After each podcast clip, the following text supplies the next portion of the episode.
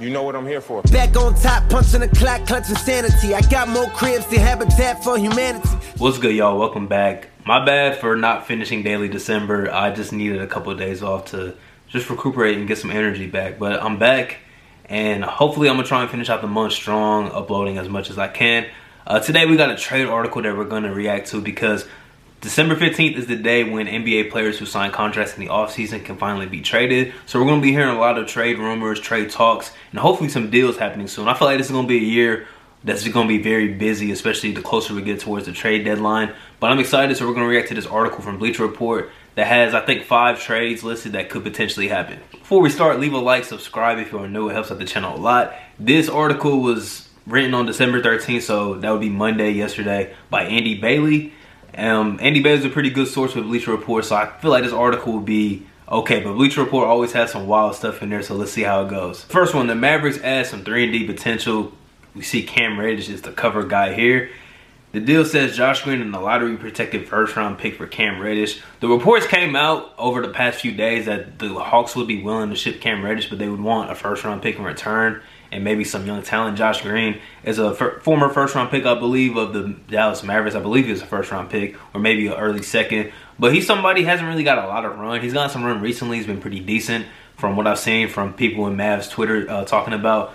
But this would be interesting because right now, if you're the Hawks, you don't really have DeAndre Hunter for the foreseeable future. He's out with an injury. You do still have Kevin Huerter. I mean, Cam Reddish is that wing um, depth that you have right now. He's been solid off the bench. It's kind of slowed down a little bit after a very good start. But it just seems like he's always been the odd man out in Atlanta. But it's crazy because my personal opinion, I think a lot of people think this way too. He probably has the most upside out of the three wings that they do have between him, Huerter, and, and DeAndre Hunter. I think he has the most upside, man. He was somebody who was a top three player in his class. He went to Duke, played alongside Zion Williamson and RJ Barrett. He just didn't really have like the same opportunities as those guys, I think. And, you know, he's kind of inconsistent at Duke, which is why he fell a little bit in the lottery. I think he was the 10th pick. And hasn't really had a consistent chance in Atlanta because they have so much wing depth you know, and also you add in Bogdanovich also in that rotation. And then he's also dealt with some injuries, you know, too. So I think really for the, the Mavericks, this would be a very good trade. I think the Mavericks actually walk away from this deal the most excited team because they have a young guy that has really, you know, high potential that, you know, he's been compared to guys like Paul George. He has Paul George type of potential. That's what he was compared to coming into the league. I think somebody that could be a very good shot creator next side next to Luka. So I think the Mavs actually walk away from this trade, you know, a lot happier than the than the Hawks. I think the Hawks might be a little hesitant, but for the Mavs, this definitely be a good move. Next, it says Utah bolsters their defense. We see Jerami Grant is the cover guy, so this should be a little interesting. So the deal is Bojan Bogdanovich, a top five protected first round pick from 2026, so a little bit down the line, and a 2022 second round pick, which is from the Memphis Grizzlies for Jerami Grant. If Utah makes this move, man, I think this bolsters them. I, I don't think that this just bolsters their defense. I think offensively, Jerami Grant would be great as like a secondary perimeter option alongside Donovan Mitchell. Um, we know he bring, he brings great defense. Also, can hit the three point shot. And this way, like he won't be the, the main guy like he's been in Detroit the past couple seasons. So we can see him probably get back to being a more consistent offensive player as far as percentages and stuff goes. But seeing him as a second option after what we've seen him do as a first option over the last year and a half, even though this season's been a little down, I think this will do wonders not only for him but for the Utah Jazz. The Jazz just always seem like we were just talking in the video the other day. They seem like they're just like a piece away from really being that team that can really, you know, get over that hump in the postseason. I think adding Jerami Grant would be the move that would help them really be a top contender in the West when it comes to postseason time. The Knicks address their starting lineup, and this has Miles Turner as the cover guy. So let's see what the trade is. Nerlens Noel, Obi Toppin, a 2022 first round pick, which is from the Charlotte Hornets, and then a top 10 protected 2023 pick and a 2022 second round pick for Miles Turner. That's a lot that's a lot of that's a lot for Miles Turner. That's just a lot of um, draft capital, I think. Um, you do give up the young prospect in Obi Toppin, which I think is expected. Um, we still don't really know what the Pacers' direction is. We don't know if they really want to re revamp the team as a whole or just retool a little bit and build around either Sabonis or Miles Turner. I think this is a good return for Miles Turner if you are the Pacers. I don't know if the Knicks would be willing to give up two first round picks but giving up Nerlens Noel, who's kind of been a little injured here, here and there, um, and then also giving up Obi Toppin, who's shown some very good flashes this season, a lot more consistently than last year. But you get somebody Miles Turner that's you know been a 40% three point shooter for most of his career, one of the best shot blockers in the league, very good defender. Definitely be an interesting move. Um, would you slide Mitchell Robinson to the bench? I think they would have to pay Mitchell Robinson after this season, so you know that might be you know accepting the loss of him or not wanting to pay him a lot of money. But I I think this could help the Knicks out a lot because their defense has been pretty poor this year. Um, which is crazy because they were one of the best defensive teams last year. Knowing that you have somebody behind you that really protects the basket very well just allows your perimeter defenders to be feel a little more at ease, definitely. So this will be an interesting move. I think Miles Turner, we know he's going to be a name that's going to be linked to a lot of teams. I think every team in the NBA basically would accept the Miles Turner on their roster. So it's going to be interesting to see where he does go. I wouldn't hate the Knicks. Other teams that I could see him going, I seen the Timberwolves. I think that would be a pretty good move, even though him and KAT are both, you know, 6'11", 7 foot. I think they could still fit together well. I think the Raptors and the Hornets are probably teams that need a center desperately more than a lot of guys, but those would be good spots for him. And also the Warriors, I think they have the young assets if that's what Deeney and the Pacers want. And they could probably throw in some draft picks too. And I think they have a very good chance of probably pulling in Miles Turner. We'll probably see them in a trade later in this video, probably sending around the Pacers too. But Miles Turner is definitely a hot commodity when it comes to you know trade targets around the league. And the next trade is the Warriors trade young talent for Sabonis. I, I'm in the camp. I think the Pacers should just trade both of the guys and just completely hit the reset because it can be fun for fans. It can get you know people in the seats because they have one of the lowest attendances in the league. And I think just having a young team to look forward to is something that can help you know, build some some like anticipation, like guys are actually excited to see your team on the court. So I think you know, getting rid of the veterans that you do have to get some young ta- uh, talent can be helpful for you know the organization as a whole. But here we see the Warriors flip young talent for Domantas Sabonis. The deal: Wiseman, Kuminga, Moses Moody, and a top five pick from 2026. That's a lot. That's a lot. And I'm I'm not sure how Sabonis really fits the Warriors scheme. Not sure how he really fits the scheme because he's a traditional like either back to the basket or high post center. Not sure how he really fits that you know that scheme.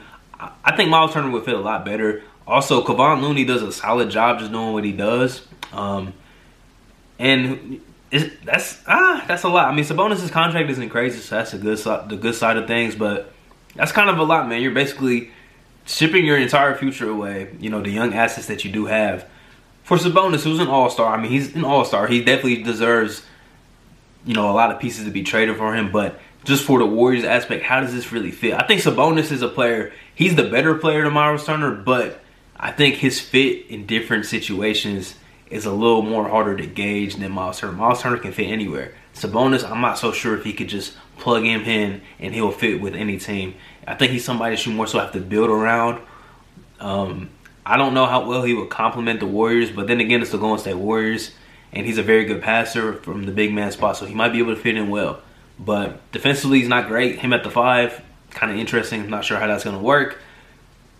I don't know. I'm not. I'm not really a fan of Sabonis in Golden State. I'm more so Miles Turner to the Warriors, but it would be an interesting fit at the very least. I think it would be kind of cool to see how that dynamic would work. You know, you're adding a lot of you know all star power to that team now and then Klay Thompson coming back. It'll definitely be interesting. And I mean, all three of these guys that they are trading, they're not contributing right now, and the Warriors are trying to win championships. So it does make a little bit of sense. But then again, I think you could probably get off, you know, trying to get Miles Turner, maybe giving up a little bit less than what you're giving up in this trade. And the last one, you knew Ben Simmons was going to be in here somewhere. And it says the Ben Simmons saga ends in Portland. So let's see what they have. I assume it's not going to be Damian Lillard. And it's not. CJ McCollum, Nas Little, a 2023 first round pick, a 2024 first round pick, and a 2025 first round pick for Ben Simmons. Um, we talked about this dynamic a lot. The war, I mean, the Trailblazers trading for Ben Simmons without having to give up Dame. It's you know, it's kind of interesting. I don't know how much this really switches things for Portland out west. Like, how much does that really move the needle? Now, are they instead of an 11 to 16 team, are they a certified playoff team? Probably. I think Ben Simmons helps a lot on the defensive side of the floor. But is he going to elevate you to, you know, all of a sudden you're a top 10 defense after being the worst in the league? I don't think so. I think there's a lot more wrong with this team than just adding Ben Simmons. Um, outside of that, you're giving up three first round picks, one of them being a pick swap. I mean, that's probably a more ideal package than what Daryl Morey has been asking for, so that's not really that terrible. Um, but then you look at the other side. I mean, Philly, how do they really feel about that? I mean, we've mentioned like they already have two small guards who do very similar things to CJ McCollum. for a lot less money. CJ's making like 30 million a year, I think. He's making a lot of money. So it's like, then you're in the position like, well, how much better does this make us? I don't really think it makes Philly that much better unless CJ all of a sudden goes to Portland and he takes off. He's averaging like 26, 27 points a game. He's an all star. He's looking like one of the best guards in the league. I'm a big CJ fan. I don't think that's really realistic. I don't think that's actually possible. You know, for I mean, it's possible, but I don't think it's realistic. Honestly, you know, I don't think that's gonna happen. So, how much better does that make um, Philly? I don't think it makes them that much better. I don't think it moves the needle that much in the Eastern Conference, um, unless that that jump from CJ suddenly happens. I don't think it is though. I don't think it is. We have to be real in this situation. So, it's I think it really depends on what other trade offers Philly is getting from other teams. If this is the best offer that you get, and Ben Simmons isn't coming back anytime soon to play for you, okay, I guess maybe then you go ahead and make that trade. You do get some first round picks that, that maybe you could use in the trade down the line or use yourself to draft some players. There's always possibilities, but I'm not a big fan of this trade because I don't think Philly will be big fans of it either. And they said they want a top 25 player, which honestly, if you look at the top 25 guys in the league on you know, majority of lists, it's not possible to get most of those guys because a lot of those teams aren't shopping them or they're not looking to add Ben Simmons. So it's interesting. They said in a report earlier this week that a lot of teams are looking at Ben Simmons like they want to trade for him. But honestly, until it happens, it's really just it's still hard. This situation is still just as difficult to gauge as it was, you know, in July. It's still difficult to really manage the situation. But these two teams have been linked together the entire time. So for them to get a trade done without involving Dame, I'm not sure how it goes, man. I'm also in the camp of the Blazers. I think somebody needs to have guts in their organization and just blow the whole thing up. But nobody's going to have guts to do that. They are loyal to Dame, which I respect because a lot of organizations aren't loyal to their players, but they are very loyal to Dame. But I think Dame and the organization both need to just realize like the chances of us winning a championship is very minimal. Like it's not it's probably not gonna happen. Just with the pieces that we have, we're not gonna be able to add that much talent.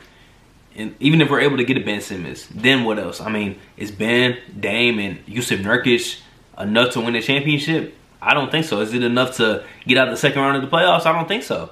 Is it enough to get out the first round? I don't know. It's the Western Conference. Tough situation, man. But hopefully this gets resolved soon because I'm tired of just talking about hypotheticals. I want to see something actually happen. Trade season, it's upon us. Some of the best times of the year, man. I love talking about trades. I love when trades actually happen so we can see old faces in new places. If y'all see any trade articles or things with rumors in them, send them to me, tweet them at me, all that, man. Because I, I love reacting to this stuff and it's good just to see hypothetical situations that might come true. Uh, this article is actually pretty decent. I'm surprised. Shout out to Bleacher Report. Shout out to them. I'll be back tomorrow with a new video. I promise I'm to get back on schedule. Also, leave a like, subscribe if you are new, and I'm out. Peace. Off season. Let's work. Hey, plotting my escape this game.